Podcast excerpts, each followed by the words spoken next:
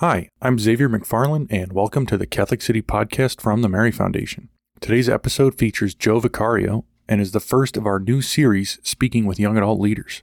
In addition to his day job designing hearing aid batteries, Joe is the co founder of Cleveland's largest young adult group called Catching Fire, which meets weekly for discussions and draws anywhere from 50 to 90 people. We discuss the founding of Catching Fire, the challenges of growth and mission, some practicals of managing such a large group, and the danger of pride. Our hope is that this conversation can help anyone, but especially young adult leaders or pastors who want to better serve the young adults in their area with meaningful community and friendships built on Christ. But first, if you've been looking for a way to grow closer to Jesus, we found a great opportunity for you. Daily Rosary Meditations with Dr. Mike Scherschligt is a podcast where you learn how to meditate and establish a daily habit of prayer while discovering the truths of the Catholic faith. It is the fastest growing community praying the rosary with family and friends around the world. Each day, a different topic is explored, allowing you to learn your faith in bite sized daily portions while you pray the rosary. So join them every day for scripture, meditation, and a rosary, all in under 20 minutes. The meditations are perfect for your daily commute or morning coffee. You can find them in your favorite podcast app by searching Daily Rosary Meditations or on the web at dailyrosarymeditations.com. If you want to learn more about Catholicism, or are looking for materials to evangelize family, friends, and fellow parishioners, please visit the Mary Foundation at CatholiCity.com to order our Catholic scapulars, books, booklets, medals, and best selling novels by Bud McFarland. Sign up for Bud's Catholic City Message, where he's been sharing profound insights, sage advice, and crazy stories for over 25 years. We are also the world's largest distributor of the Purple Scapular, given by Mary to the approved French mystic Marie Julie Jahenny in the late 1800s. You can learn more at our website, CatholiCity.com. All right, Joe, thanks for coming on. We really appreciate you taking the time. I'm here. I'm Xavier McFarland, and I'm with Anthony Mancini. We are the co founders of CatholicYoungAdultGroups.org, and we also run our own Catholic Young Adult group here in Cleveland called Grapevine. And we're here with Joe. Hey Joe, guys. how you doing? I'm doing great. Doing great. Glad to be here. Thanks for having me. Yeah, why don't we start out just how did Catching Fire happen? Just the beginning. Yeah, so I mean, for those of you that don't know, uh, Catching Fire is a young adult ministry uh, in the Diocese of Cleveland. Uh, we're located here in Parma, uh, and we've been running now for about five years. So, how did it start? Um, it's honestly too much of my past that I can even remember at this point in time. But yeah, so uh, let's flash back here. So I'm I just turned 25. So uh, when we were not, when I was 19, um, I was a sophomore in college, and my best friend and I, Jimmy Jimmy Ludwig. Um, he he and I grew up together, uh, going to grade school all the way through high school. Um, he ended up staying in Cleveland, and uh, from that point in time, I was in school. Uh, we wanted to decide to start a young adult group just because we wanted to be able to meet other young adult Catholics, um, and when and there was nobody else in the area for us to even talk to uh, that we even knew of. Other any, and so we did our research, and there was nobody or anything there. And so we went to our pastor at St. Comco and we're like, hey, uh, can we start a young adult group of our of our own? And he's like, sure. Uh, what's your names? and so uh, from that point, you know, we were studying around the feast of Pentecost, and we were coming, trying to come up with a name, and that's our pastor, Father Suso, had the idea of catching fire. I was like, well, I think it sounds very catchy. I think it's great, but everyone's gonna think that we're the Hunger Games. But I was like, no, I think I think it's I think it's a great term. Let's just roll with it. So, um, what catching fire was founded upon was really discussion groups and formation and catechesis. So we really wanted our discussions to be able to um, not only enliven the hearts of the young adults that would come and discuss, but also have a free, open space uh, to talk about things that you know our world can't talk about, whether that be in the political realm, the religious realm, obviously, um, but even at work or, or social spheres. Uh, we wanted to be able to have that free and open conversation, respectfully, right, uh, through a Catholic lens, and to really, at the end of the day, walk out a more well-formed Catholic than someone walked in. Um, and so that was really our goal and our mission statement to be able to create spiritual warriors for our time. Um, so when it started, uh, you know, a little over five years ago now, uh, we were just literally in a parish center around a single table. There were five or six of us, and what ended up happening was we had one topic that we all sat around and talked. And essentially, what it kind of started with was Father Suso was our essentially our guider. He taught us and showed us everything. Um, and from there, it's, it's now evol- evol- evolved, I should say. Um, now we've got about you know 70 to, 70 to 90 people about every week. Um, we're really focused on uh, formation on a weekly basis. We have a lot of other elements now too uh, regarding discipleship or um, the, including the with mass reconciliation. Um, we have adoration now, uh, a music ministry. You know, the list goes on. Uh, but really, the main focus really is still to this day a focus on spiritual formation for Catholic adults. So. Can you break down the last five years into phases? Yeah, yeah. So um, for those of you that I shouldn't I shouldn't say that don't know, but um, the Diocese of Cleveland right now is booming. Um, it's doing really good. It's doing really well, um, and it's it's been kudos to a lot of people, including yourselves. Um, there's there's been a lot that's been happening, and it's catching fire is just one of many amazing things that's happening in Cleveland right now, um, including the Mary Foundation, including Grapevine, and so on and so forth. Um, with regards to like how it started, when when we started, I didn't know of any other young adult ministry or group in the whole diocese, and I did I did my research, and apparently there were some that I didn't know about uh, unless you were already in the know, right? And so when we started, there was not many of us. There was like five to ten every single week, and we carried that five to 10, 15, maybe twenty ish for the first year. Um, that was that was probably our average week in week out um, we really wanted to focus initially on just being a summer group because I was going back to school, and um, Jimmy was still at school, but at Cleveland State, he commuted. Um, I had to go back to. I went to the University of Dayton, so I commuted back down there. I, I went back down there. I didn't commute. Um, so Catching Fire ran without me, uh, and Jimmy kept it running when I was gone. Uh, and so during the next really two years, we probably averaged about you know five to twenty five people. Um, by that two year mark, um, we were probably averaging about 20, 25 people, and we were experimenting you know, in those first two years. I think that was our really our first phase was we're trying different things. We want to keep the same format. We want to try new things.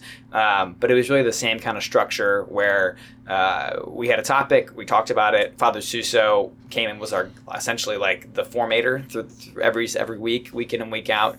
Um, and he pretty much led the discussions, and we just kind of sat back, listened a little bit, um, and asked questions as time went on. We went through Bible passage, we went through scripture studies, we went through even random topics like cyberbullying at times. Like it was just some that were not hitting home, um, and we went through a lot of trial and error. So that was like the first phase of like just let's just throw some things at a wall and see what sticks. Um, and we realized a lot of things that we didn't like. Um, and so going into that third year was really kind of this, where we started taking steps forward. I think um, we had a. I remember vividly, and, and this was probably the, the, second phase was around. It was our Christmas party that we had. Um, it was the tail end of COVID before before COVID happened, and we had like sixty people show up. And we, on this point in time, we're getting like an average of like twenty to thirty, and not 20, 20 but yeah, twenty to twenty five, and we had these 60 people show up and we're like where the heck did these people come from? Like i don't even know who half of you are. Um, and so you know we kind of tried to we tried to really kind of carry that you know for a little bit. It didn't it, at that point in time we were just really just trying to like, ma- try to maintain those numbers. But really what happened was i think we had to really have an integral structure and identity that we wanted to implement and we wanted to really stay focused and true to um, what was spirit led in the young adult world that they wanted to talk about, and that really formed us as young adults. Uh, and so at that point in time, um, Father Suso really kind of, just due to him being a pastor, kind of took a little backseat. Um, and so Jimmy and I really had to kind of take this step in in the role to really be our the actual young adult leaders to lead the discussions and whatnot. Father still came from time to time, but as a, a guider and just a checker. Uh, but for us, it really kind of fell upon us now to really just kind of um, you know put these conversations forth and lead the discussions.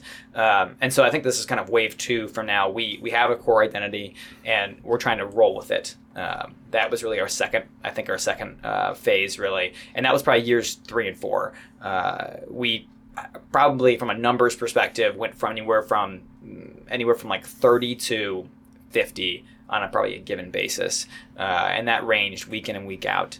Um, but we really stuck true to our core identity of we are a dis- we are our young adult ministry focused on forming young adult leaders into becoming spiritual warriors. We wanted you to walk out a more well formed Catholic than you walked in. So Um, we definitely kind of ta- tapped into like the political realm from time to time a lot, you know, where it did, did become banter, but um, and we and we touch other spheres in like the social setting.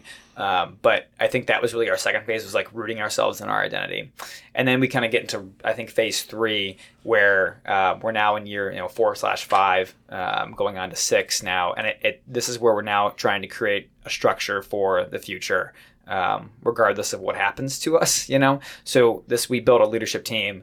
Um, and we now really have a, a, set team to be able to kind of carry this while Jimmy and I kind of hang back and do a little more diplomatic work. Um, Jimmy at this point in time is kind of doing a little more hands-on than I am, um, but it's all good work. And right now, I think w- with the structure that we have, we've maintained about an, an average of uh, anywhere right now from like 60 to 90 on a week-to-week basis. So, yeah.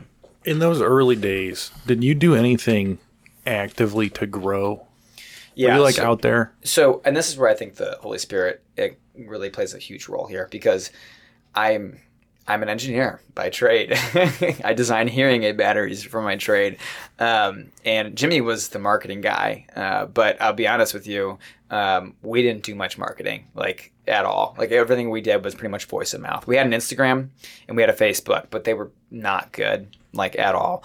Um, and really, they always talk, talk about like your image in social media, like what are you trying to portray to the rest of the world. Um, and so that's something we always. Uh, we're trying to discuss like okay what's like us but also like inherently catholic but also intriguing to pay so like we were trying to like blend all these two three all these things for us and it was not working out i'll be honest with you um, so that's where i really think to really market your group honestly for us it was the holy spirit through word of mouth um, and even people this day that come, I ask them, you know, that are new, how do you hear about us? Nine times out of ten, it's because someone told you. Um, so, or they heard it through the grapevine, not your grapevine, but like you know the. Well, they might have. Yeah, maybe, probably, yeah, yeah but yeah, so. Yeah, so yeah, marketing sucks. Uh, today we're doing a lot better, I think, than when we started. But with regards to marketing, uh, but I still think that's been our main contributor has just been word of mouth because other people believe in it. So were you active in like um, encouraging that? I guess with regards to word of mouth. Yeah. Yeah. So I mean, the biggest thing too is just getting your the people that are in your group to just buy in. Like, and that's the I think that the hardest thing for any entrepreneur, any startup, is getting it. Like when you always question, like, why is my ministry, like, why well, not my ministry, why is my organization, my my employees don't care as much as I do? Well, like you look at listen to like I don't know if you listen to Gary Vee at all, but Gary Vee, um, he's like this. He's a really good guy for um, yeah, employees and business and how you should look in your career path. But he talks a lot about how um, how uh, owners or or CEOs of companies or you know C level executives always like try to I guess push their employees to be I guess, fully and entirely on the same page as them um, with the mindset integrity of their business. But it, it, they're never, the, your employees, the people that are, I guess, underneath you, quote unquote, with regards to the hierarchy, are never going to be as into it as you are, as the founders, as the C level execs. And so you have to be able to find a way to be able to get the people that, um, that are, I guess, not, I don't like using the word underneath you, but the people that, you know, that I guess look up to you, the people that are in this ministry, whether they're a participant or they're an avid, avid volunteer, all these people have to feel like they're part of something special. Um, and once they start feeling like they're going to do it, uh, once they feel like they're part of something special, then they'll go out of their way to do something that's beyond, beyond them. Um, if it's just a job to them, they're not going to buy into it um, unless you have a specified incentive for them. So. Okay, so your current stage, you mentioned that you have a leadership structure trying to build toward the future and everything. Yep. Uh, we tried to do the same thing in a similar order, but it was a different order. I would say we we tried to establish our identity right off the bat. You know, so it's interesting how you just kind of like, hey, there's a need here, yeah. and just started something right. But back to the leadership team. Uh, these are obviously people who've bought in. Mm. You know, you have the the people who who attend regular meetings are obviously uh, bought into on a particular level but your leadership team is like cut above. Mm. Have you seen in your leadership team um, an increase in involvement based on maybe more interactions by you, more of a, a better articulation of your identity mm. as a ministry? Uh, I know personally we have seen that. you know, we give people more responsibility, a select few. And if it doesn't stick, then they just continue doing what they've decided to do. Yeah. Um, but some people it actually kind of stuck, and they take the responsibility, you know, well, Yeah. and they want to continue. Does that make Yeah, sense? yeah, yeah, yeah. No, it makes sense. I, I, and so I think this is also really important too. Um, and and there's a, there's a there's a whole facade on this that I want to. I think I, it's important to highlight first before I go kind of go into this, Tony.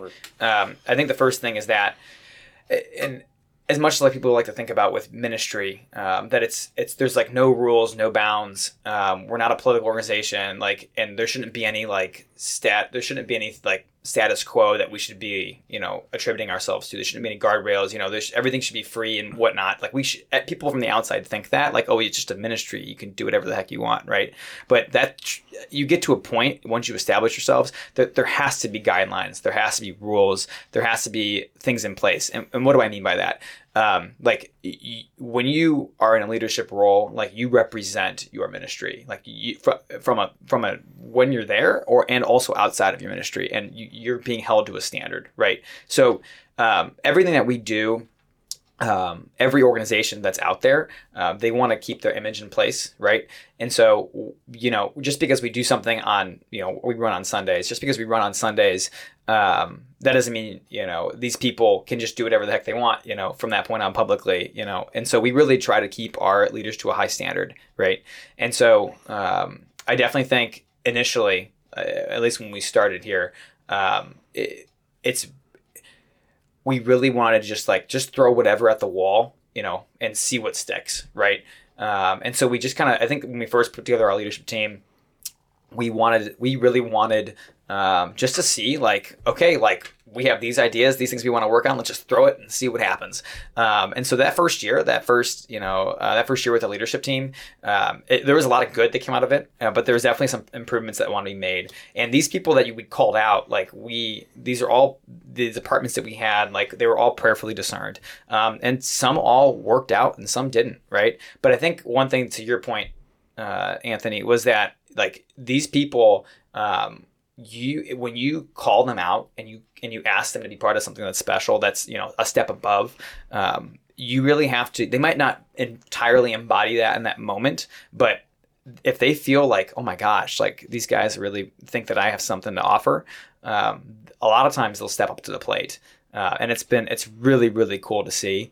Um, and there's i mean i talk with jimmy a lot. There are people when we try to discern for like new leadership or even like volunteer positions that we want people to step kind of step into um, it, it's really awesome to see when you know we're like oh, how do you feel about this person? And then you put them in that role and it's like they're just killer you know? And it's awesome. Or there's some people who are like uh, you know you we really really like you we want you here but we're to shift you over here. Um, but to, to, to go to more to your point um, you got to take a chance on people you know, you've got to take a chance on people from time to time.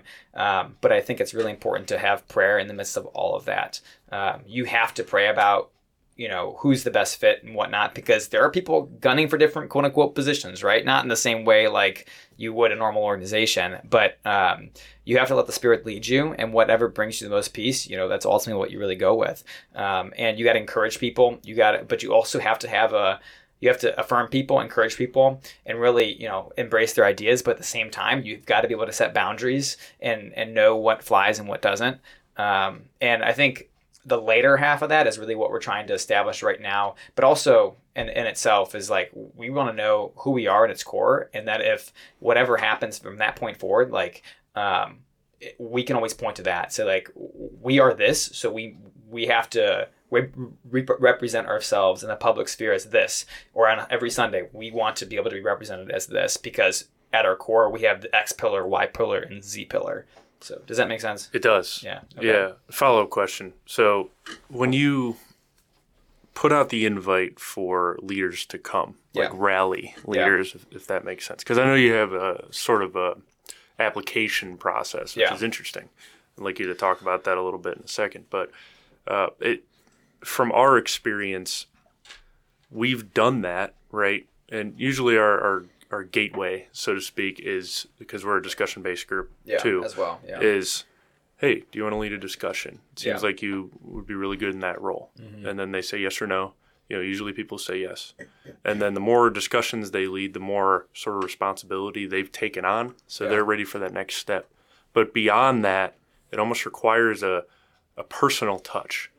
Like, hey, so and so, you've been leading groups for a while. What do you think about doing X? Yeah. right? And then kind of from leader to um, like the main leader to uh, a, a leader in the ministry, Yeah. it like means more coming straight from from their mouth as Yeah. opposed to a general like to all the leaders who are established. Hey, we need this role done.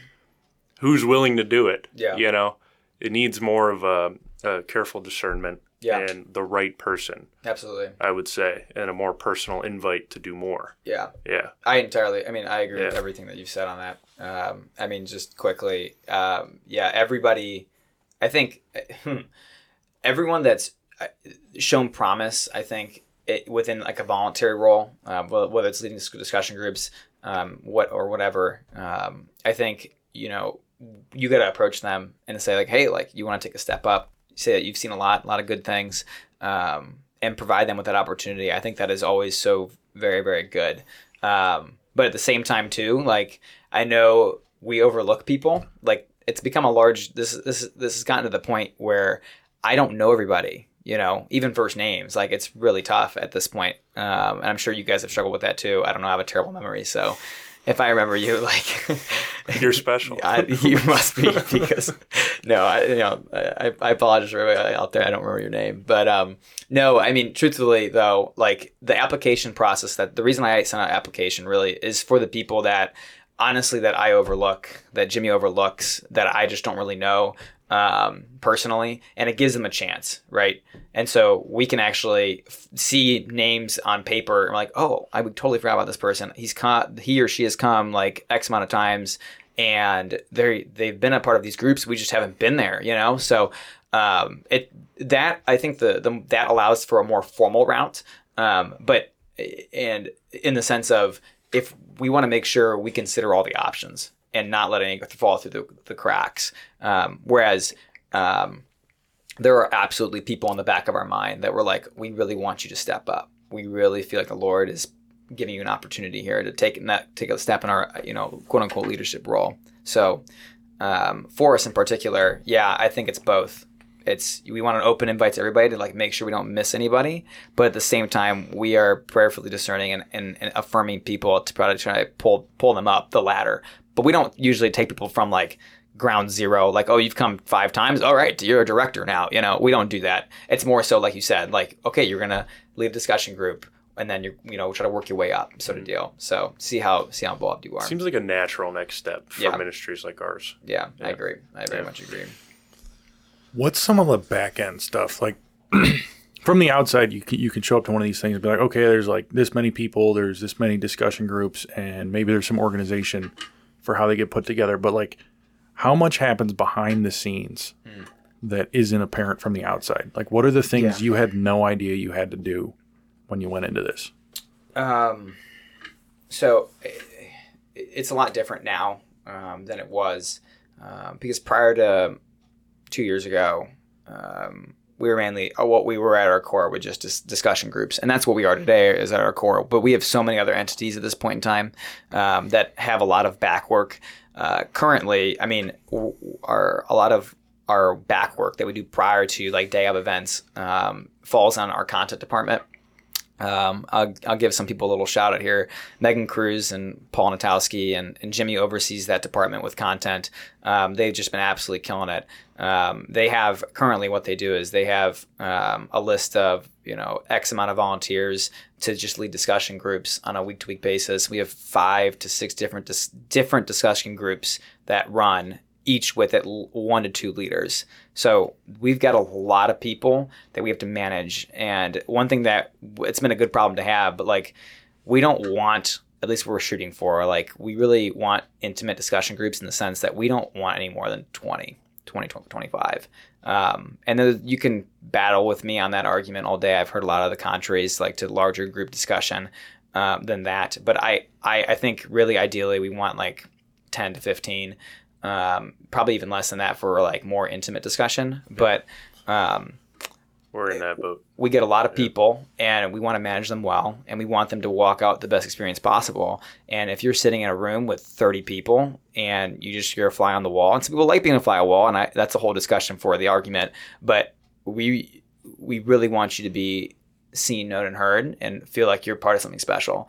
And for that to happen we have to have the backwork of we need the people the volunteers and and discussion leaders in place trained well to be able to manage um, situations that we wouldn't entirely understand. So, um, one, the the discussion leaders have to know their know their stuff on their topic prior. Okay, so they got they gotta they gotta do their research.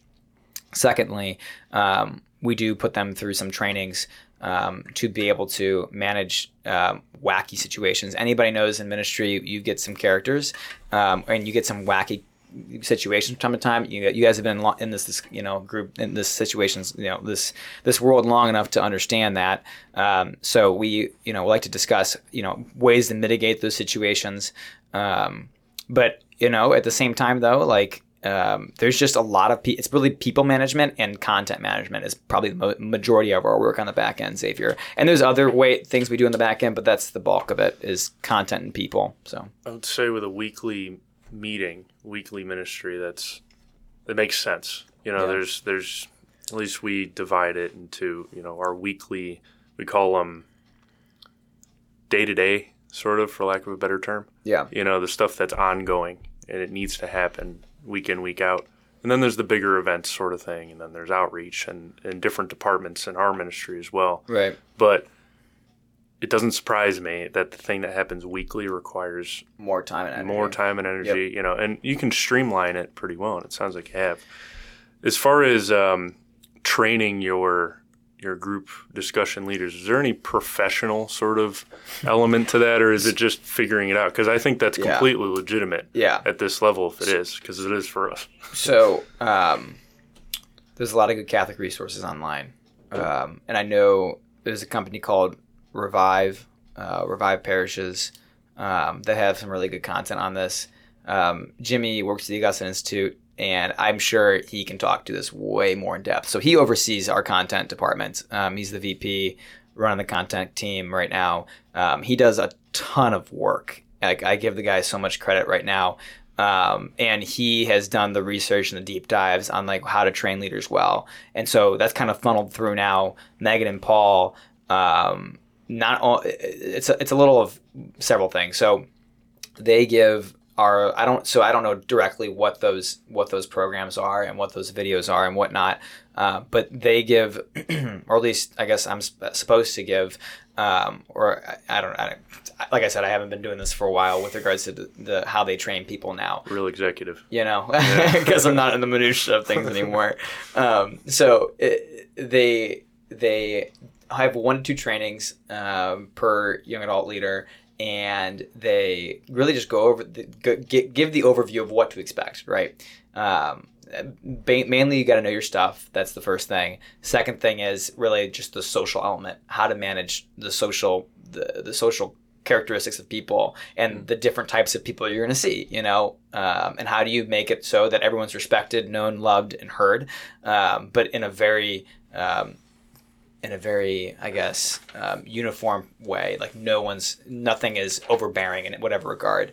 And so those are, that's really the two things that we focus on. I think mainly in those trainings are knowing your stuff and how to manage the social situations. And so with regards to um, anything there and after, um, we do have meet. Uh, Megan and Paul do have content meetings with all of our um, volunteer leaders for discussion groups there on after, just specifically to catch up. Like, okay, we've been seeing this thing. How do we mitigate this thing? Um, and they use resources online. So, like the the Revive Parishes is one of them. Um, the Augustine Institute has some other resources as well that really help.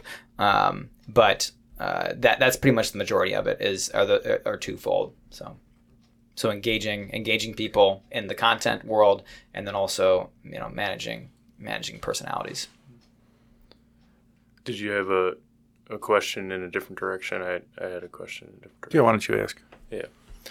So, at this phase in the ministry, you, by design, don't involve your stuff in the minutia because, in theory, Yeah. and you know, it's reasonable to assume that there's bigger fish to fry at this point. Yeah, and yeah, so Yeah. So if you, well, I, I'm sure you're Go busy ahead. too. You know, you got a you know, full time job that's unrelated. yeah, and you know I, you know I talk sometimes kind of thing. I don't know exactly what you're what you're into. I know you got a you got a girlfriend, yeah, um, but I would assume when it comes to catching fire, there's other things to do.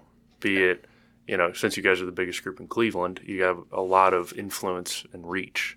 So volunteering for uh, diocesan tandem events, for a lack of a better term, like becoming fire is one of them um, which is you want to give us a pitch for uh, becoming fire real quick. Well, yeah. So um, it's kind of funny because your Anth- Xavier's brother Cletus just asked me about becoming fire. So this is the first year I'm actually not on the board for becoming fire. So the, the first year I for becoming fire, we had a table, catching fire had a table, and so I was heavily involved in the sponsorship, um, just from an outside perspective. The second year I was on the board and emceeing for the event. This year, I am doing neither. I'm not on the board or I'm working it. Um, so, but becoming fire is an incredible event, um, and I've got a, I, I, I still know everybody that's pretty much involved, and so I'll give you a little uh, a little feedback on that. So essentially, you know, when it was created, was supposed to be this block party essentially for Catholics is what it's for, and it's really to it's really intentionally meant to expose you to the religious side of things.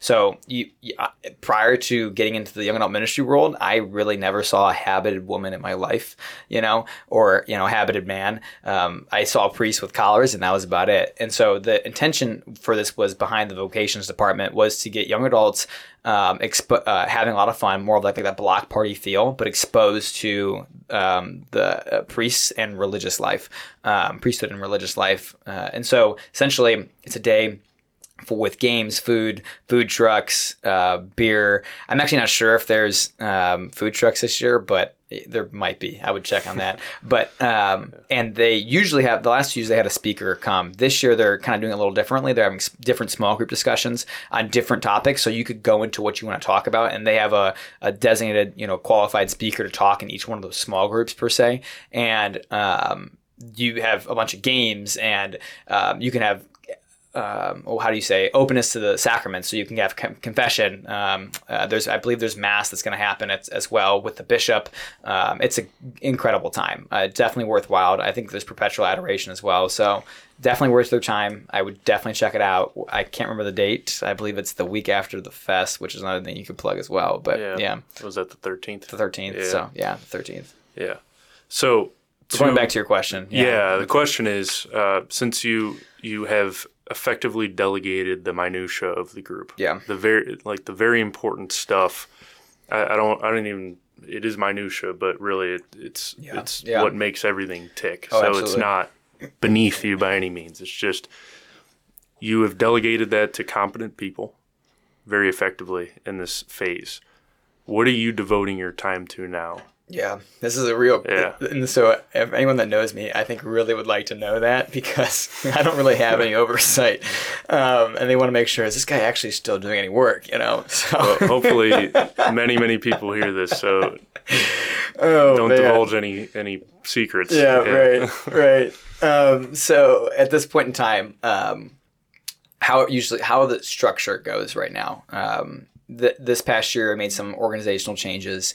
Um, prior to this past year starting, um, Jimmy and I were kind of in tandem on the hierarchical structure, um, and then there on after was our leadership team. So.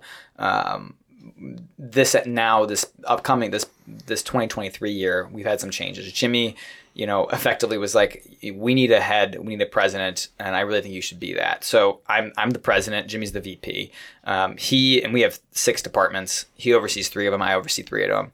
Um, but the but he oversees the content side which is way more integral. Um, so it has has a lot more boots in the ground per se. Um, whereas the departments i oversee has a lot less um, so I oversee the three departments I oversee are music and liturgy, um, discipleship, and um, uh, hospitality. And so, it, it- truthfully, like those are they're all very good and they're very needed. And we're still getting things off the ground for some of them, um, but they they just run it. They just don't need nearly as much oversight as the content side does.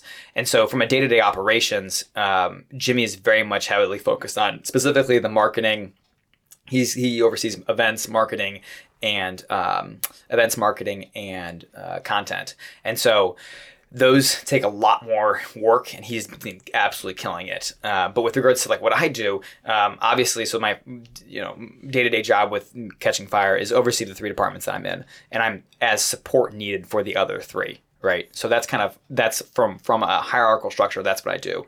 Um, and then there on after um, and mainly this has been my focus. Um, so prior to this uh, prior to april of this year uh, my main focus was pretty much off of catching fire entirely. We ran a conference called Ignite, uh, um, Diocese of Cleveland's young adult first young adult ministry since like 2001, young adult conference since 2001, and so Jimmy kind of took the reins for everything for those four months. So I was kind of really laid back for from catching fire in that period of time. But since then, um, my role as an administrator, like I I love the groundwork that everybody does at Catching Fire, and I wish I could be more involved. But right now, we're really looking at future and vision. Like that's really what we're in right now, and that's what I'm trying to think about for the group as its whole.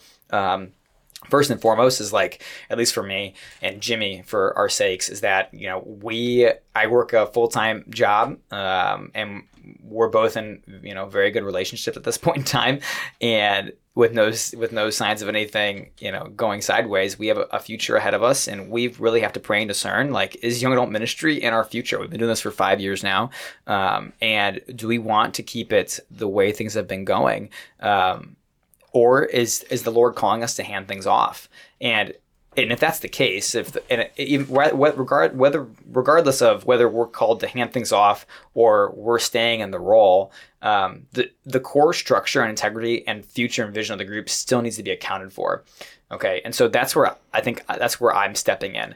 Is uh, I really have to discern what uh, the next steps for catching fire are. And obviously that plays into role with prayer and, and advisory from my leadership team and Jimmy and uh, our, our pastor, Father Suso and, and whatnot. But um, the first thing foremost, like right now, we're really trying to establish our our identity in the sense of yes, at our core, we're creating spiritual warriors and, for our time. We're trying to make you a more well-formed Catholic. Like that's what we do uh, uh, to really form young adults. But like, what is that on paper? What are you on paper? Um, and we have to make it so the group doesn't die with just us leaving. You know, and so my main focus for the rest of this year has been mo- ma- mainly on if Jimmy and I die in a car crash, um, the group does not die with it. You know, we want the Holy Spirit to be able to take this group and run with it as much as as much as, as far as the Lord wants to take it. Um, and we want we want the we want the core of the group to be still intact, regardless of whether Jimmy and I are there. Um, and and then so that's my main focus right now. And then there on after is where, where do you want to take it? You know, do, do we want to take it, you know, to be a specific, you know, online presence? Do we want to be another, you know, it, these are all things that like future visions that we we think about. Um, that's really my role right now is establishing on paper who we are. So if we are gone, where does it go? You know, and then after and after, where where does the Lord speaking to take this group? Um, because clearly, like the Lord has been very, very well apparent in the last five years, as He has been in a lot of groups. Um, but that's been our main focus. Really, has been where where is it going? So, what are some of the actual details of that process? Because that's something I think and we think about this regularly. That's another focus. Yeah. Like I'm getting married in three months. Yeah. And he's running in a local election. Like yeah, life, life can. Anthony Mancini this fall, November seventh. Yeah, Lake, Lakewood City Council Ward Two for the five people locally listening. Um, but like, what are the details of that? Like, what does it actually look like to, as you say, get it on paper? What do you mean? Like, what are Yeah. the tangible steps you're taking yeah. to be able to hand this off eventually? So we, bylaws, constitution. Um, that is what I'm talking about at my core right now. Um, and I, at this point, it's still very abstract um, as to what that's gonna, what that finished product's going to look like. But that's essentially what I'm looking for, um, for what we're looking for uh, in catching fire. So yeah, get it on paper, establish who you are, your mission statement, your why. Just like how Pete was saying in his your last podcast, you need that why. You need it down on paper, and your team needs to know what your why is um, and what your mission statement is. And if they can't reiterate that, and and then nobody in your group is going to be able to reiterate that. So that's really what it is is is ingraining who we are on paper and not only on paper but into our group so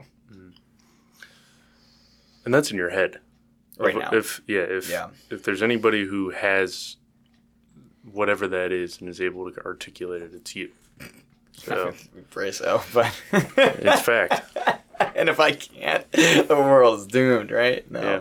no i'm kidding So, in an effort to cater to anybody who might be listening to this, people who you know sympathize more with your position now at this point in your ministry, um, you know, all the way on down to people who are just starting a ministry.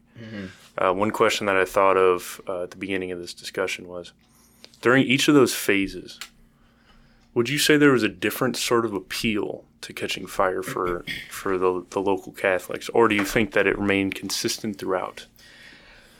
Do you know what I mean by yeah, that? yeah so when you say uh, so there's, there's there's two different things here Why? What, why are people coming? Yeah, I yeah, guess. and that's it. And so the and this is funny because we just talked about this at our last leadership meeting because um, it- there's a an appeal and attraction that we put out, but there's also an element of what do we want you to get out of catching fire, mm. right? Like there, there are two totally distinct things, right? Our appeal for the last, I think, I think the appeal over the course of the last five years I don't think that's changed. Our appeal has been come meet young adult Catholics and have some insightful discussion you won't have anywhere else.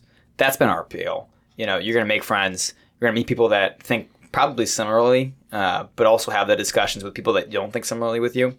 Um, and the hope is that you that you m- make a good community um, and really, you know, uh, the, make a good community. And that's like we really do emphasize that and portray that. Um, but that's our appeal, and that's always been our draw from day one. Um, and we have a lot of elements like sports, and um, you know, we do go to the bar from time to time, and and and. And here and there, so we have other attractions as well that add to our appeal. But our appeal at its core has always been probably just the community aspect. And then we had like, but that's that's not what we want you to get out of it, right?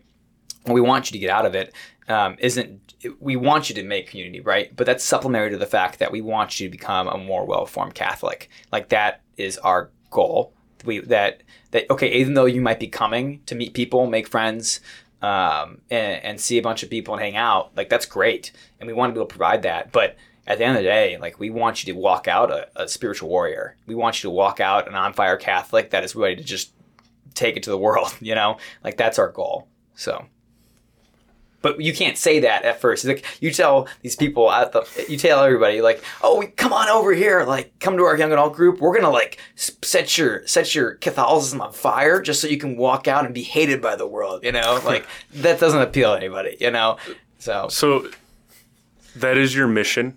Um, would you say, even though they, they get out the um, the uh, catechetical portion, Yeah, you know, uh, go. becoming warriors for the faith, another goal of the ministry is to form community. Yeah. Because yeah, I would argue that you can't have one without the other, right? Yeah, it's so I I I put it. I think things. I put things in like a hierarchical perspective, and so our primary goal is to create saints. Okay, um, like that is that is that is what we're on this earth to do, right? Um, and I think the supplemental fact of that is that you need to have community to have that established. Um, but it does not having community does not supersede making a saint. Does that make sense? Yeah. Okay. It does. So that Yeah. that's that's my perspective on it, and I'm open to challenges, and I hope Jimmy has the same perspective. no, I, I'm pretty sure we're on the same page with that. But it's very important yeah. because you can take, you know, let's say somebody gets displaced, which is very common in our age group. Yeah, You know, I'm not. People are starting to settle down more. They they really are. It's not as as as bad as maybe younger. I'm talking, you know, college age where everybody is moving around. Like Right. most people are. It seems. Could be wrong on that. Um, but it seems like typically people go back to school, you know, even if they're they're local, you know, Mhm. they're not always available for something like this. Um, my point. It was. It, it seems as though what you're trying to do almost necessi- necessitates community in order for people to even get along, some degree of it, and for you to to not focus on focus on it would be folly. I think you are. Um, but to your point, and what I agree with is somebody can be displaced. Yeah. They can be, you know, ousted from the community. Uh, that's a strong word, but like they could move away for Yeah. a job opportunity or, or be forced to leave some for some reason. Um, but they can take what they've learned from that community and take it into life down the line because they're not going to have this community necessarily anymore. Because Right. once you your geographical location changes, your Yeah. relationships are totally Right. different. So I agree with you in the sense that if they were coming to your group for two years, they're better catechized than they were before, and they can take that on forth, Yeah. right? Um, but at the same time, you could argue that the community is worth staying for, right? People are less Yeah. likely to leave, right? Yeah, and, and I, I mean, so if you ask anybody, you know, why don't you want to move? Why don't you want to leave? Nine times out of ten, they're going to say, "I don't want to leave the people." Yeah, You know, like that's what's keeping them there. yeah, Um, so you know, I, I mean, I, I think there's a, the, I, think that there's a big importance here is that there's people that we want to that like even, like why don't you know if anyone asks me like oh like why are you you know why do you like Cleveland so much? And honestly the big reason is because of the community the people right? I it's not that I'm I'm getting catechesis here that I can't get anywhere else you know? I mean there is some element to that but at the same time though um, it, it, it the community at its core is like one of its biggest drawing factors. You know, it's what it's really what keeps people together. It's really what it, it, it's what we are as human humans and young adults, and, and and and what we're deprived of is is that community element. Um, but at the same time, that community has to be pointed towards something. You know, and I think that's where I keep coming back to is that community has to be pointed to. You pointed to a greater and a higher good, and that being, you know, becoming the holiest man or woman you possibly can. And, you know, we just want to make sure we're not turning ourselves into the next, um, how do I say, like secular yeah, um, random club, right? Mhm. You know, so because at that- point, I don't, I don't know what the philosophy, Xavier, you might be able to help me with this, but what's like the term where you, you, the ph- philosophical term where you, you guys come together for a shared, a shared thing, whether that be like rugby or your friendship is contingent based on a sport, you know, or like, uh, what's that term called? That's type Oh, of like the Greek term? Yeah, yeah. I, Shoot, I forget. um, it's not. Yeah, and that's that's what I'm thinking of, but I can't U- remember. Utility? Is I it think, I think utilitarian? that whatever the Greek word for utility is, probably like utilitos or something. Okay, yeah. You know, so we can get somebody smart on here. To, Right, and you guys can correct us if we're wrong, but that's we don't want to turn into that in the sense of like, okay, we're just meeting because we all like coffee and mimosas on Sundays, you know? Like no, we want to come together because we're going to we are all seeking that greater good in our life. We're all seeking to become saints. Like that's what that's that's the community element that I think we, we should be striving for. yeah. So, regardless of whatever you feel is the hierarchy of of uh, the the important things in your ministry, yeah. whatever. Well, it's you- like a you ch- deem that is, but it's you're effective. You're effectively doing both, like very effectively. Yeah.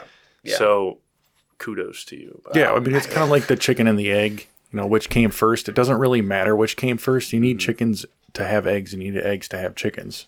Yeah. Yeah, So it's like I think You the could- chicken came first. I'm pretty sure dinosaurs laid No, I think it was. If I think, technical. I think. I think the egg came first, but that's a whole. aside. You could have two things that weren't chickens, you know, then have a, an egg that then was a chicken. the, Oh, the- very the true. best But- answer I ever heard to this was How like can they? How can they lay a chicken? was that there was something very similar to a chicken that had an egg with a slight mutation that was now a chicken. Exactly. Yeah.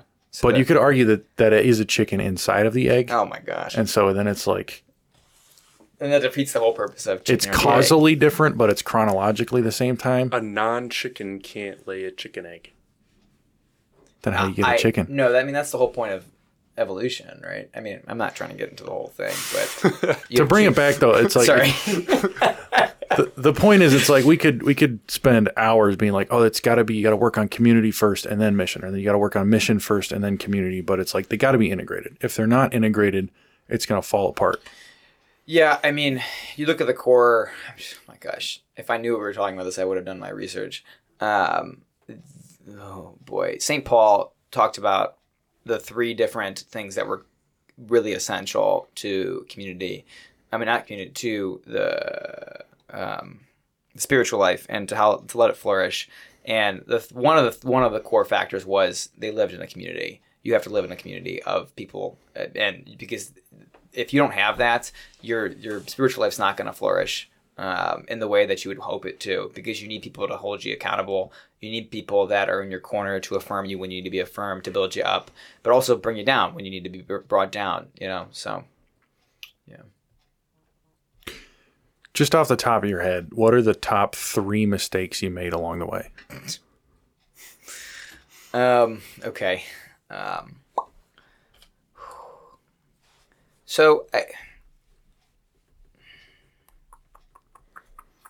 top three mistakes. I think. Oh, this is tough, Xavier. Um, I think the first one being you can't be afraid to fail. Um, I wouldn't say we've made that mistake, but that's something that we've been routinely challenged on time and time and time again. I think, especially because we're one of the more earlier young adult ministries that are in Cleveland, we failed a lot first, so others didn't have to. so at least that's not what I think.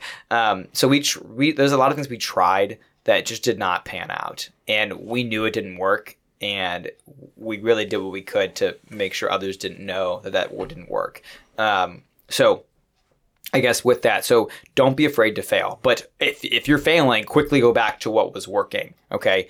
Um, and that even to this day, like just because it, we've been running for five years doesn't mean five years doesn't mean we're open, not open to change. We very much always want to be open to feedback on what ways we can improve. And like even our leadership meetings, like there are people talking about, oh, like what are your, th- you know, should we try to implement this? But no, we have to always stay to the true, the traditional what, what catching fire was in its old days. You know, yada yada, true to our core. But like I always want to try new things and to see um, if it, it, you know if it sticks. And it, I'm totally fine. One week of trying something new, if it doesn't work, all right, move on. You know, go back to what you had. I think that's the first thing I would say is don't be afraid to fail. I think there was a lot of animosity behind oh like change like i can't be afraid to do it because we've been we've we've had 15 people every week and i, I don't want to lose the people that we have. And that's it's a very like we don't have many. I can't be afraid to lose them and i, I understand that. And I, I recognize that i've been in your shoes before.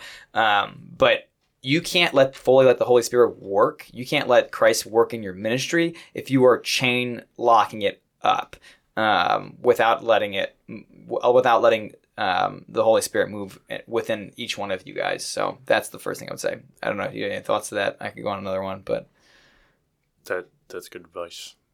What were what were some of the things that didn't work? Oh my gosh! Um, so one thing we did, um, this was just last year. Um, we really wanted to implement speakers, and that's been going well.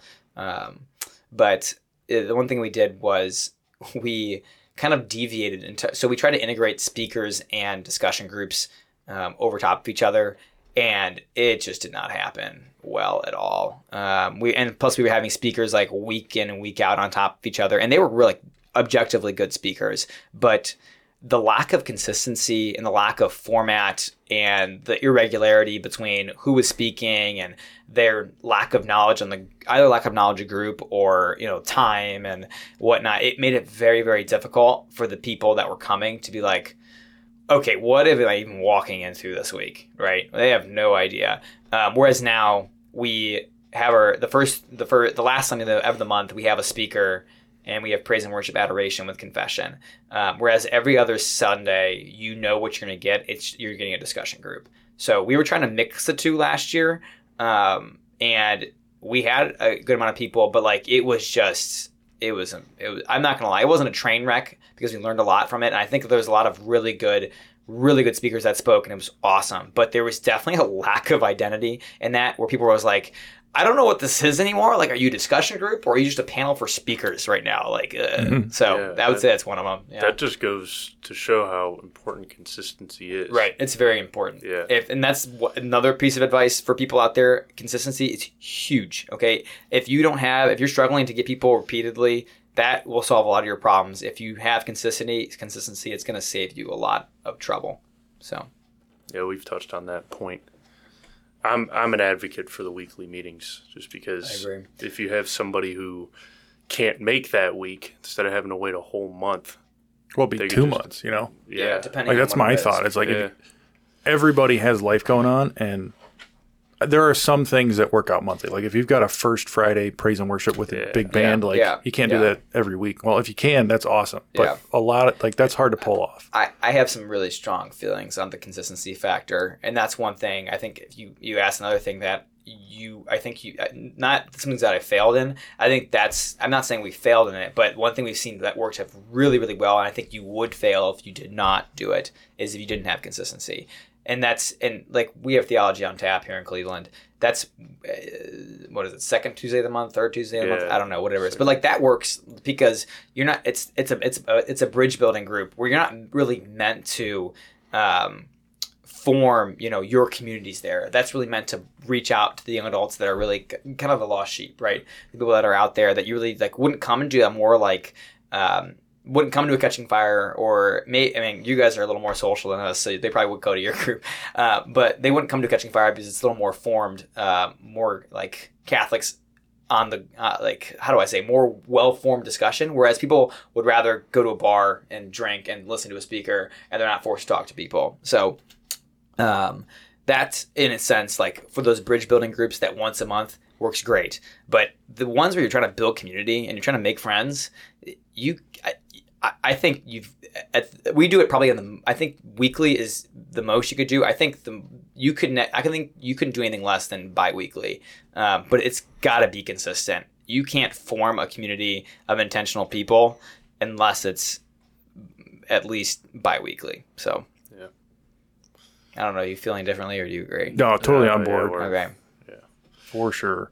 Yeah, And that- it's tough though. Like, this is a commitment oh to my get into. I mean, oh my goodness yeah as Yeah. when when we started out, I was like, "Hey, this will be fun," and like, yeah, every week. And then we started a holy hour on Friday. We we our group Grapevine meets on Thursday, so it's like Thursday, Friday, prep day. yeah It very quickly became a big commitment, and that's where like learning how to delegate was critical. Like we oh my were goodness yeah burning out. Like there was go ahead I'm sorry there was just I, I I'm kind of ashamed of it, but I should just admit it. There was a there was a point with the holy hour where I was the only one because you got to be a Eucharistic minister, you got the Right. training from the priest and the Right. permission and whatnot, and like I would sit in the back in like the the sacristy and look at memes for like the first twenty minutes because I'm like another hour. Oh my gosh, like I felt so bad doing it, but like it's the, it's like an understanding of what is needed yeah in that it is a big commitment, but at the same time,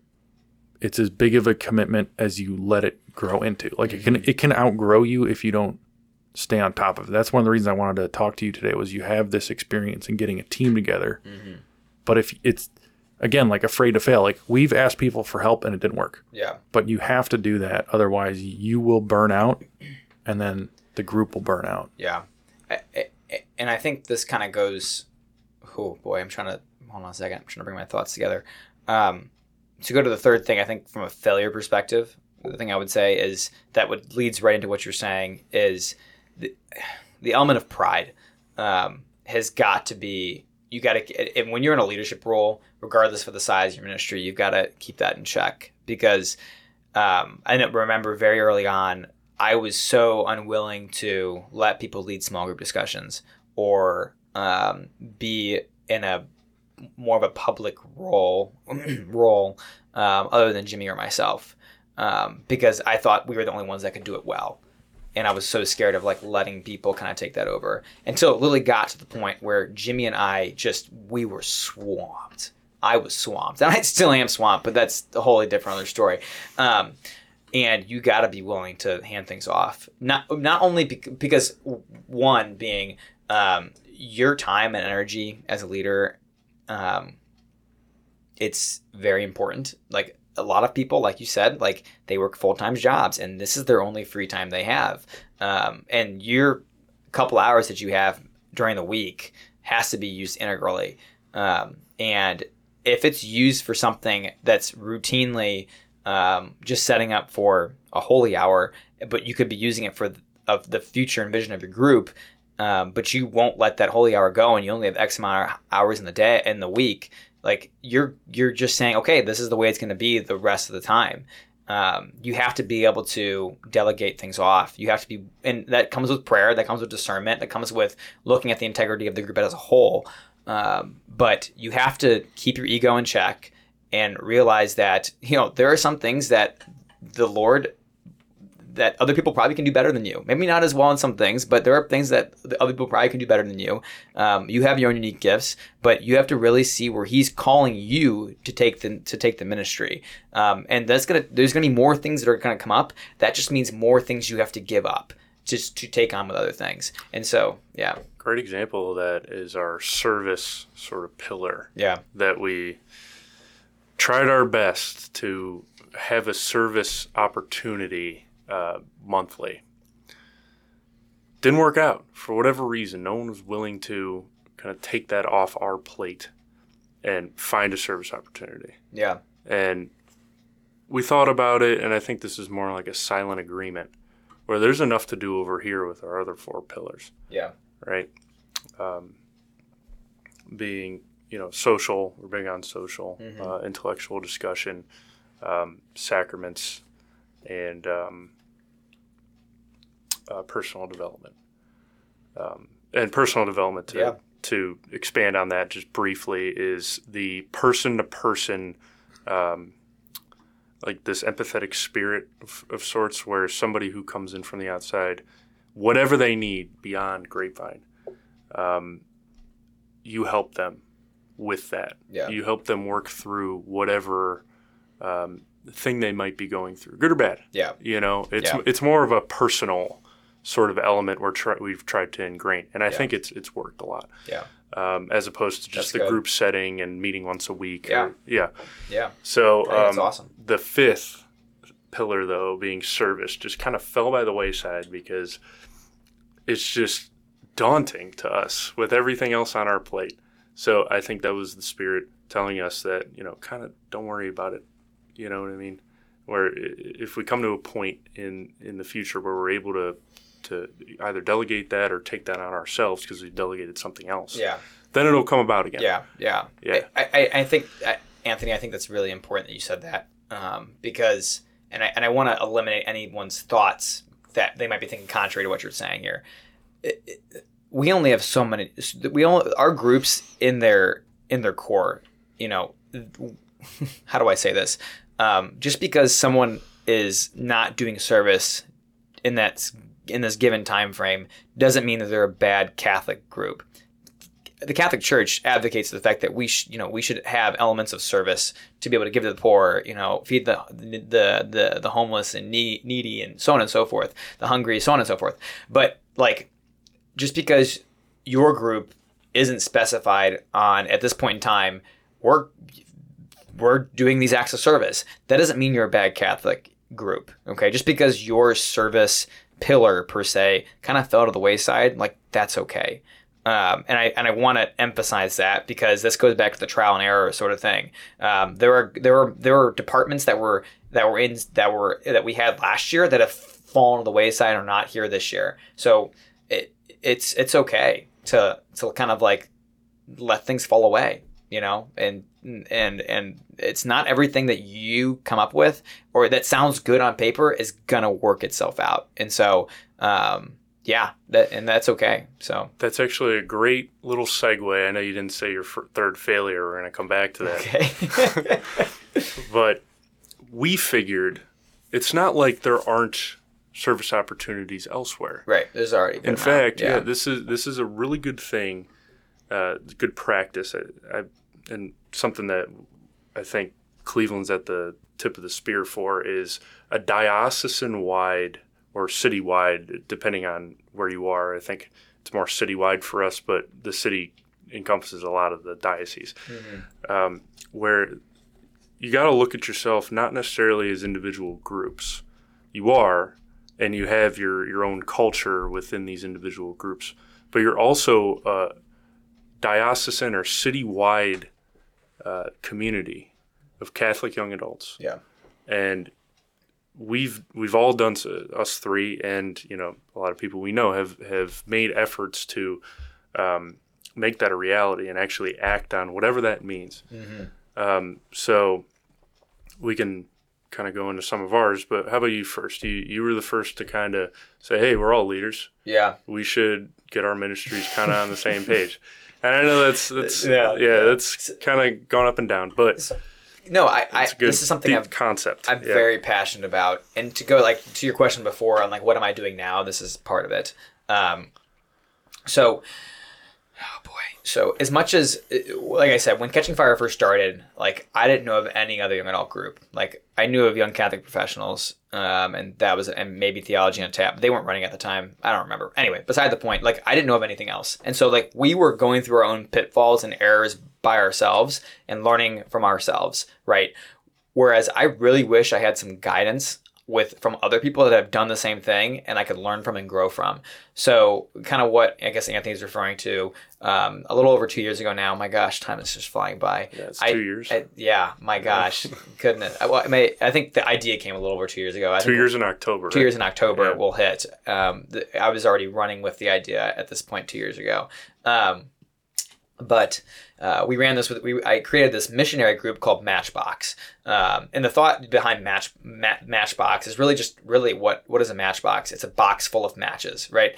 And um, the the vision here is that we all have like essentially our own match, right? And we're all these little little lighters.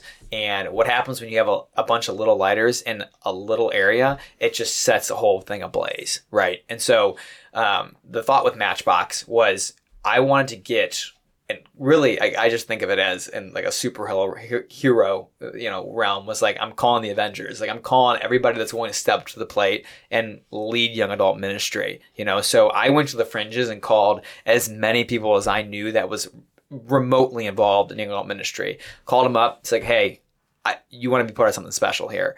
And so um, right now um, in the diocese, we have any. It's varying day to day, but anywhere from like thirty to forty different young adult groups in the whole diocese. You can fact check me on that, you know. Um, and so things are changing and whatnot, but it's like it's a very very good thing. However, we w- really need to focus on like, and then I thought that this is where I saw the need was it, it- we got to stay together you know um, as a, like just like how we have our own individual communities like the leaders need a community of their own. Um, we we need to come and talk to people we need to learn from each other we need to grow from each other. Uh, we need to hold each other accountable we need to build each other up and sometimes bring each other down um, in like the humbling manner. And so i i saw this need and i decided to i guess rally the troops per se. So I have a ton of people on a contact list, um, and you know that receive you know updates and emails and whatnot, and and it's a it's Matchbox is a group that meets once a month, um, preferably in person, but there is an online option um, for young adult leaders to meet and talk. Uh, specifically, these meetings are uh, focused, they're one hour and they're focused on one topic um, that one young adult leader is led, that leads for that group, for, that leads that discussion for that, that day. So,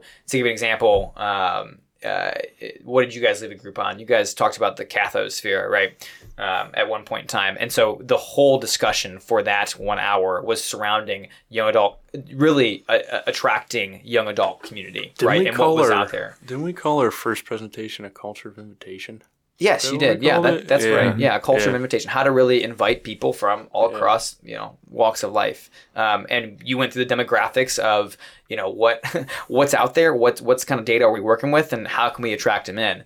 Um, and so like that, and so for our one hour, that applied to all of our young adult groups, and we talked about how we can. You guys give a presentation for thirty minutes on how to do it best in the way that you guys saw it. Then the second half of it, we really focused on, um, okay, let's have an open discussion on what do we all think is the best approach. You know, what do we can, what can we learn from and grow from? And so not only was it a learning point for all of us that we uh, each session, but it's also an opportunity for all of us to to meet face to face. Like we're literally the Cleveland spreads very very far and wide. Um, and so it's an opportunity to meet people that you or see meet and see people that are probably over an hour away from you sometimes um, in a more centralized place, Parma, Ohio. You know, so Just so the- happens to be. uh, just so happens to be Parma, Ohio. I like to flex that a little. Bit. I'm just kidding. Um, but yeah, yeah. So yeah, that's really what it is in its core. Uh, and right now we're changing some formatting things and whatnot. Um, we're trying to get people scheduled for next year um, to speak, so I can have a little bit more of it off my plate. But I, I think uh, you need to have core young adult leader community to be able to have things thrive as well because you know who's our sh- I, we don't I don't want to be our shepherd obviously is Christ at the end of the day but you, the leaders themselves need a community to really hold each other up and, and keep each other accountable so. Yeah and that leads to the diocesan slash citywide community that you can rely on. that is not what I thought you said but yes okay. Okay.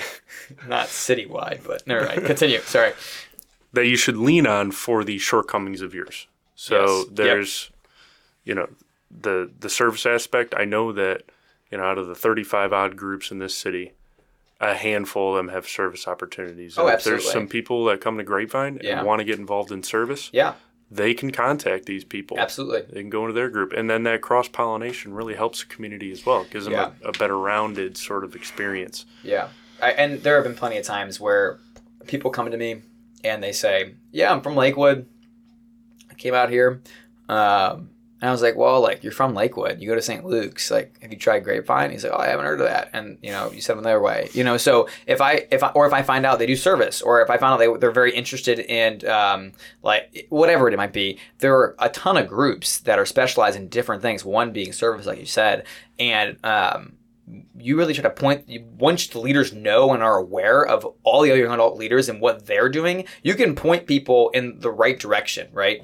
Um, and where they're really searching. Um, and you might be a little disappointed that they're not going to your group but hey like that's that shouldn't matter. What surely should matter is that you're bringing them closer to uh, you're bringing them closer to christ at the end of the day. Like that's that's what we're shooting for so. And this uh, this other concept that really appeals to me, I haven't really thought about it a whole lot until now. But there's a dynamic sort of uh, diocesan wide with all the young adult, young adult groups, communities, and how they work together. yeah So a lot of the things that we do are similar, but in in other ways they're just totally opposite different.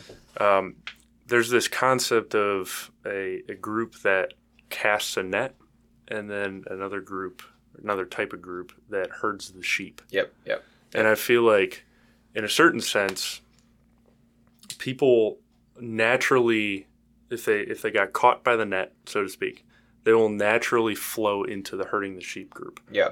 So it's almost necessary for their faith growth. Yeah. That yeah. they either at least go to both. Yeah. Or you know find a home yeah. in the in the in the sheep herding one. no i know what you mean. But Yep, you know, there's a lot of different factors as well. So you know, people might develop a community over here in this in group number one yeah. and stay there, and that's fine.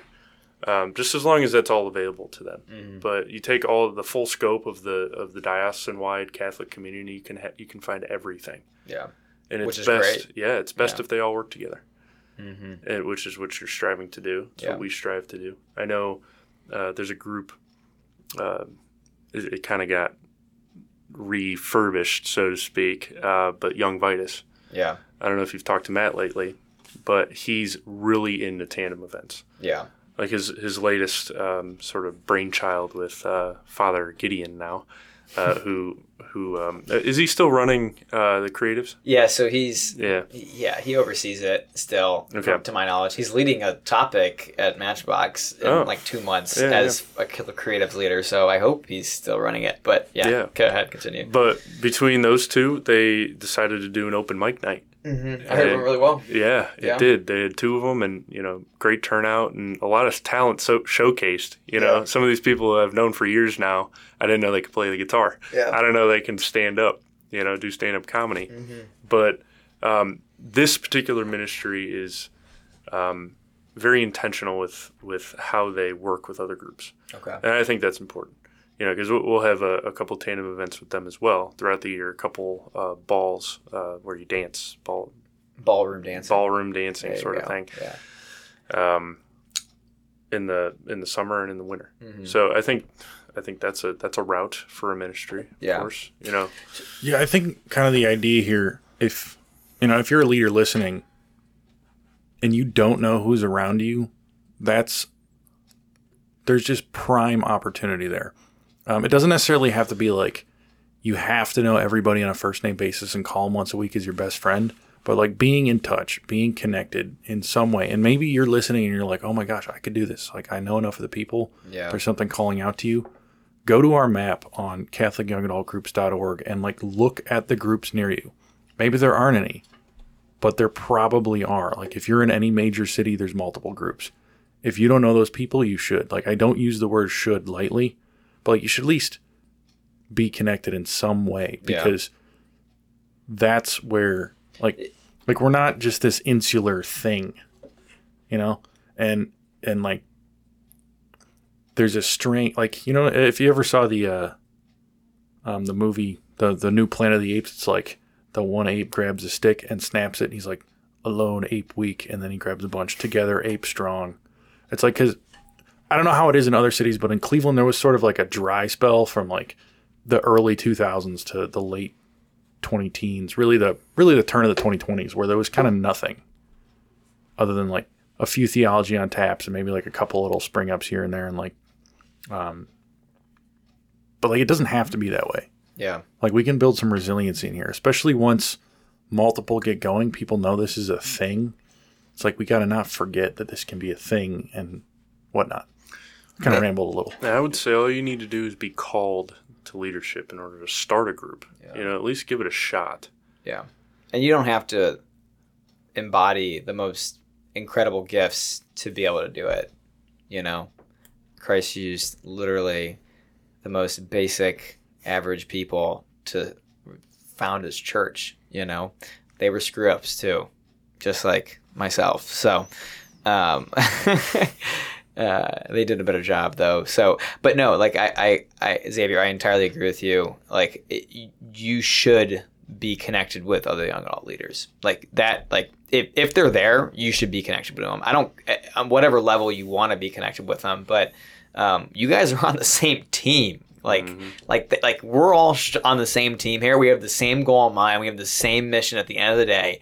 Um, and you guys should be working together. And like, whether that be whether that's whether that be on a uh, okay, we're gonna have a coordinated event together, or if it's just like let's just bounce off each other. You know, like from time to time, and I probably should do a better job of this. Like, you know, call them up, like get dinner, get lunch with them. You know, um, and just see how they're doing, uh, and you know, find what's working out for them, what's not working out for them, and and just bounce ideas off each other. Um, Be on a podcast with them. be on a podcast Yeah. with them, like we're doing right now. You know, so yeah. So all right any uh any last thoughts i think we're kind of feeling the ebb of the Well, I said we would go back to the last failure. I'm feeling good, Zabe. I'm feeling good. No, I'm kidding. I know I am feeling really good actually, but um, we can answer whatever questions we want to answer. Go ahead. Yeah. So you said yeah that third failure Third So failure. I, I think I mentioned it briefly on the pride element, um, but I, I really wanted to dive into it because I think it's really, really crucial. Um, oh boy, I, I I don't mean this lightly, um, but when you take up a leadership role, you've got a target on your back. Okay, and I realized this very very quickly. And i i and i with all this guys take all this with a grain of salt. Like i don't mean to be on my soapbox with this um this is your personal experience. yeah so this is just my personal experience. So take it for what it is. But you in oh boy when we started catching fire um you got a target on your back in the spiritual realm um, especially when you get pe- start people to start believing in your ministry and your mission um, and they're actually starting to become closer to christ like they're going to do whatever they can to take the the evil one's going to do whatever he can to try to take you down. Um, and the root of all evils is pride okay? He's going to pull that in whatever regard. Um, and it's very very very important to maintain a sense of prayer as a leader. And i think you should if you have a leadership team maintain that element of prayer in your leadership team. Um, and always check each other okay? Because it's it, it- we we want to act with love right? But loving someone can be also difficult at times. Um, and like there are like jimmy and i we fight a lot. We bicker. We're like an old married couple. Um, but he will he will he will call me out when i'm off my rocker when he says something that when i say something that's not that's not the truth. Um, or if i'm starting to step into something that really can be bad territory.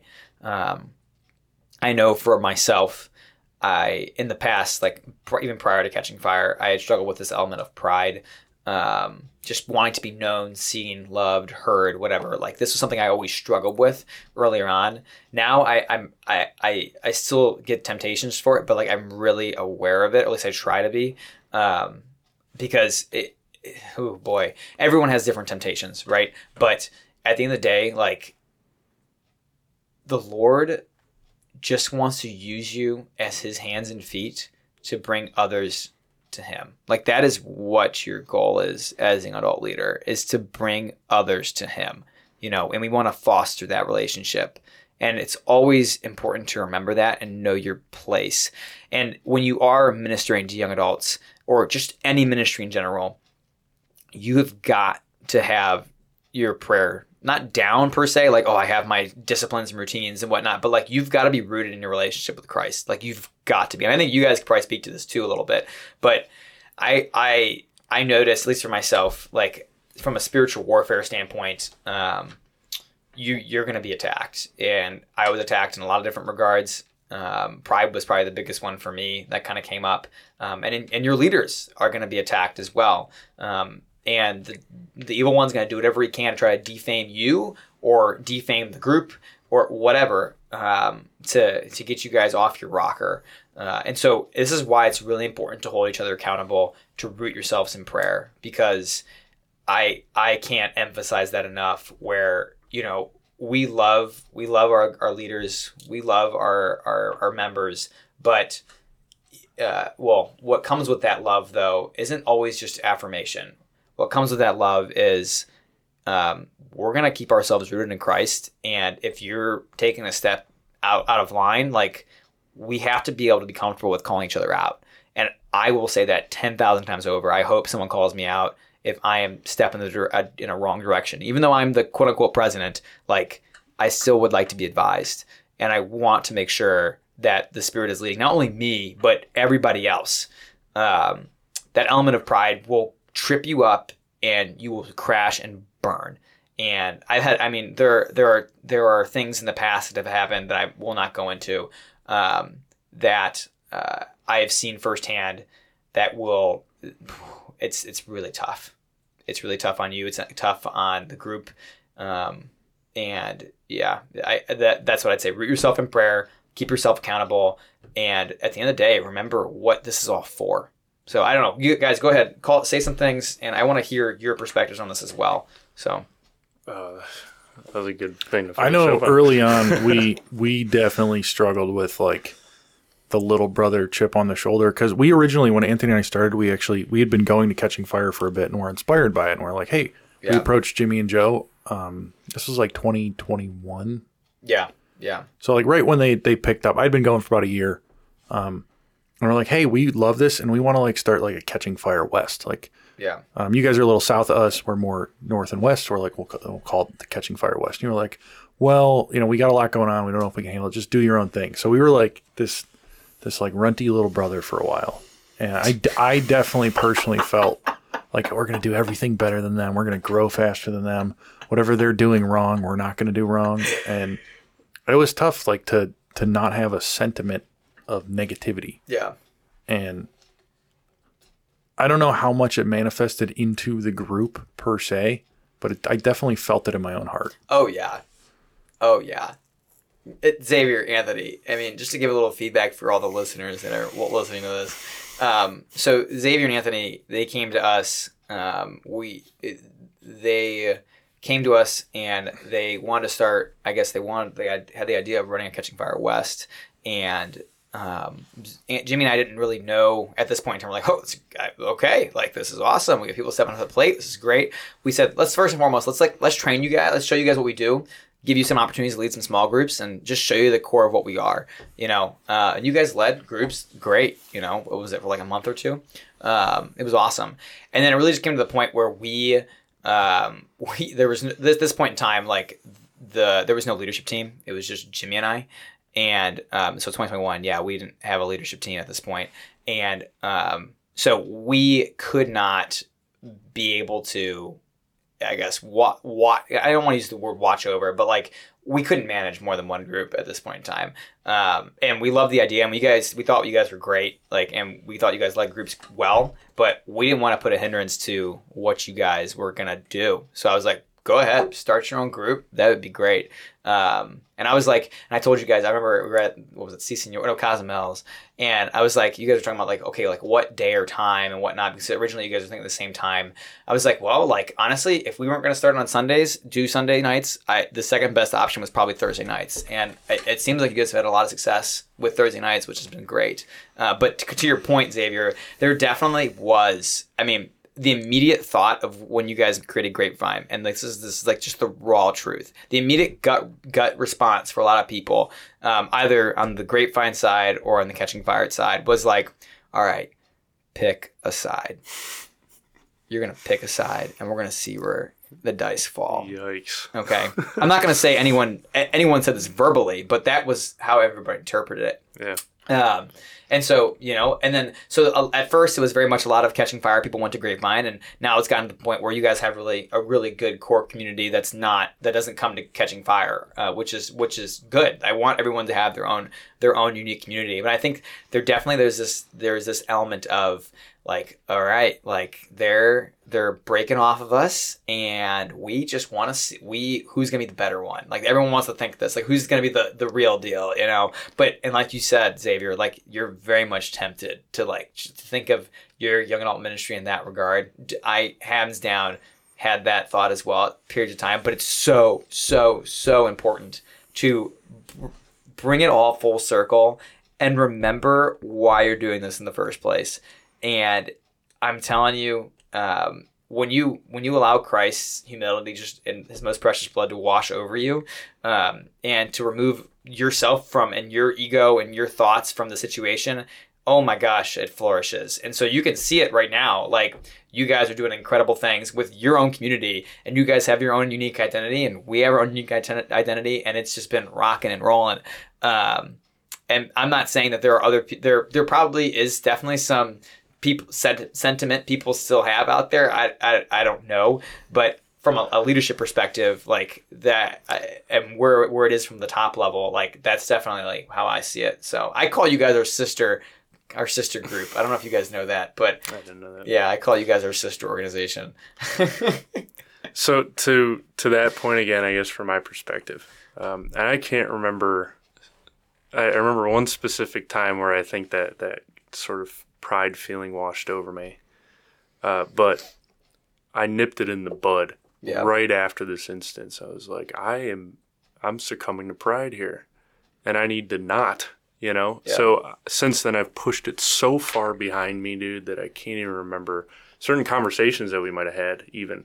And we have millions of conversations. So I don't remember. It's all like, it's all in there, but it's not separated anymore. But there was this one time I think I was like in some sort of denial when it came to the pride, but I was consumed by it at the same time. Yeah. And I remember that manifested very maliciously one time. You had like taken a picture or something, and this is in a small group. Mm. I went to your small group, and uh, you had taken a picture, and then you were like writing something in your phone, and I made some comment that was just totally not cool. You know what I mean? I remember And I, apo- I and I apologize to you. Yeah. And you know, I'm, I'm very sorry for that. No, but, it's you're good. You're good. Um, I think that was the peak of it. But that particular moment made me realize the pride that I was being consumed by. Yeah. You know, and that really turned things around. It's like I think way back when we asked you asked you guys to have like an offshoot with the same name. Yeah. You guys had the foresight to just never have any shackles on us period and i think that's what they would have been Yeah. because xavier and i were ambitious in our own right Right. and right. wanted to run our own thing Yeah. so somehow you knew that the spirit spoke through you guys and was like hey you don't want this Yeah. right and we went off on our own and we were able to mold our own thing and we worked together really well beyond what we know Right. you know Right. right there's things going on behind the scenes that we'll only know when we get to heaven Yeah. You know. So And that, I mean, Yeah. Anthony, that's why you, uh, David, you have something. I'm sorry. Okay. Yeah, you look like you're to speak. My bad. Uh, but that's why you have to have prayer in the midst of all of it, uh, because there are going to be a lot of things that sound great on paper, Um, and then you go to prayer, and it's like, uh, why am I not feeling so? Why am I unrestful about this? Um, but I, I think I speak to your point with regards to that that time. So to everyone's to everyone's knowledge, we just I, I was taking notes for the group and sending them to the other small group leaders, and yeah, Anthony called me out, and then he, you know very much he apologized afterwards and forgave me and all, and I forgave him and whatnot. It was it's totally fine, water in the bridge. Um, but you know, but even in the midst of that, like what he experienced and what is is very real and true. Like I've experienced that as well. Um, and this is why you've got to keep things in check, you know. Um, and like you said, it's been it's, there's something so beautiful that's come out from this. And as much as on paper, I think it sounds so good, like Catching Fire East and I mean West and Catching Fire South, right? Like that sounds so good. Um, like I, I, I don't know what it was, but um, it, you really have to let the Lord because I mean look in a hierarchical structure. Like obviously there's Anthony Xavier that run Grapevine right? Or the Mary Foundation whatever. Um, but they have to be obedient to something else. They can't be obedient to their own egos. They have to be obedient to the Lord right? Like that's that's at the end of the day where they're getting all of their all of their perspectives from. And that in, in any structure any org structure that's run by ministry that's how it has to go. It has to funnel down and you have to be the mouthpiece of God, really, and and that's a it's a weight, but you you're in this role, and the and and the Lord is you know obviously leading you down this path. Um, you and He's going to provide you with the tools and knowledge and and uh, to be able to get where you need to go, and but you just have to be open to what He says, um, and you can't, like you said, your own ego get in the way. So, and right now, obviously, I think the the fruit of the Spirit has been has been good because you can see what what fruit has been born over the course of the last what two years now. So um, yeah, it's been all really really good things. Yeah.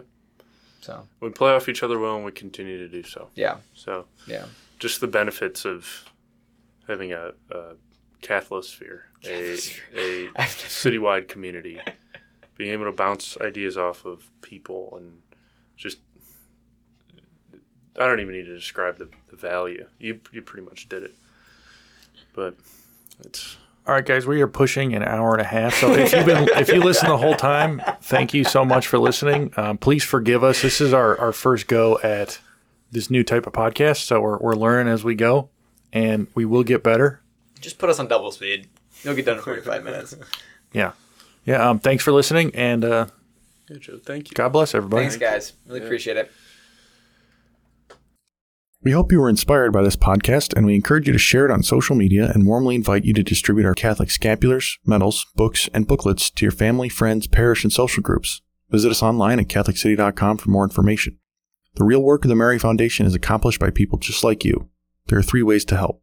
First, please pray for everyone who hears, reads, or wears our materials. Second, share them with everyone you know family, friends, fellow parishioners, and the people you work with. Only you can reach them. Finally, Please help us financially. It seems impossible, but we don't do traditional fundraising here at the Mary Foundation. We rely on your generosity and God's providence. By the way, if you, your parish, or your Catholic group would like to distribute our materials by the dozens, hundreds, or even thousands, all we ask for is help covering our materials costs. So please visit us online for suggested donations. For our Canadian friends and those outside the United States, only online requests are accepted, so please refer to the special shipping rates listed on our website. Thanks for listening, and we're looking forward to working with you. May God bless you always. All rights are reserved, and any duplication without permission is prohibited.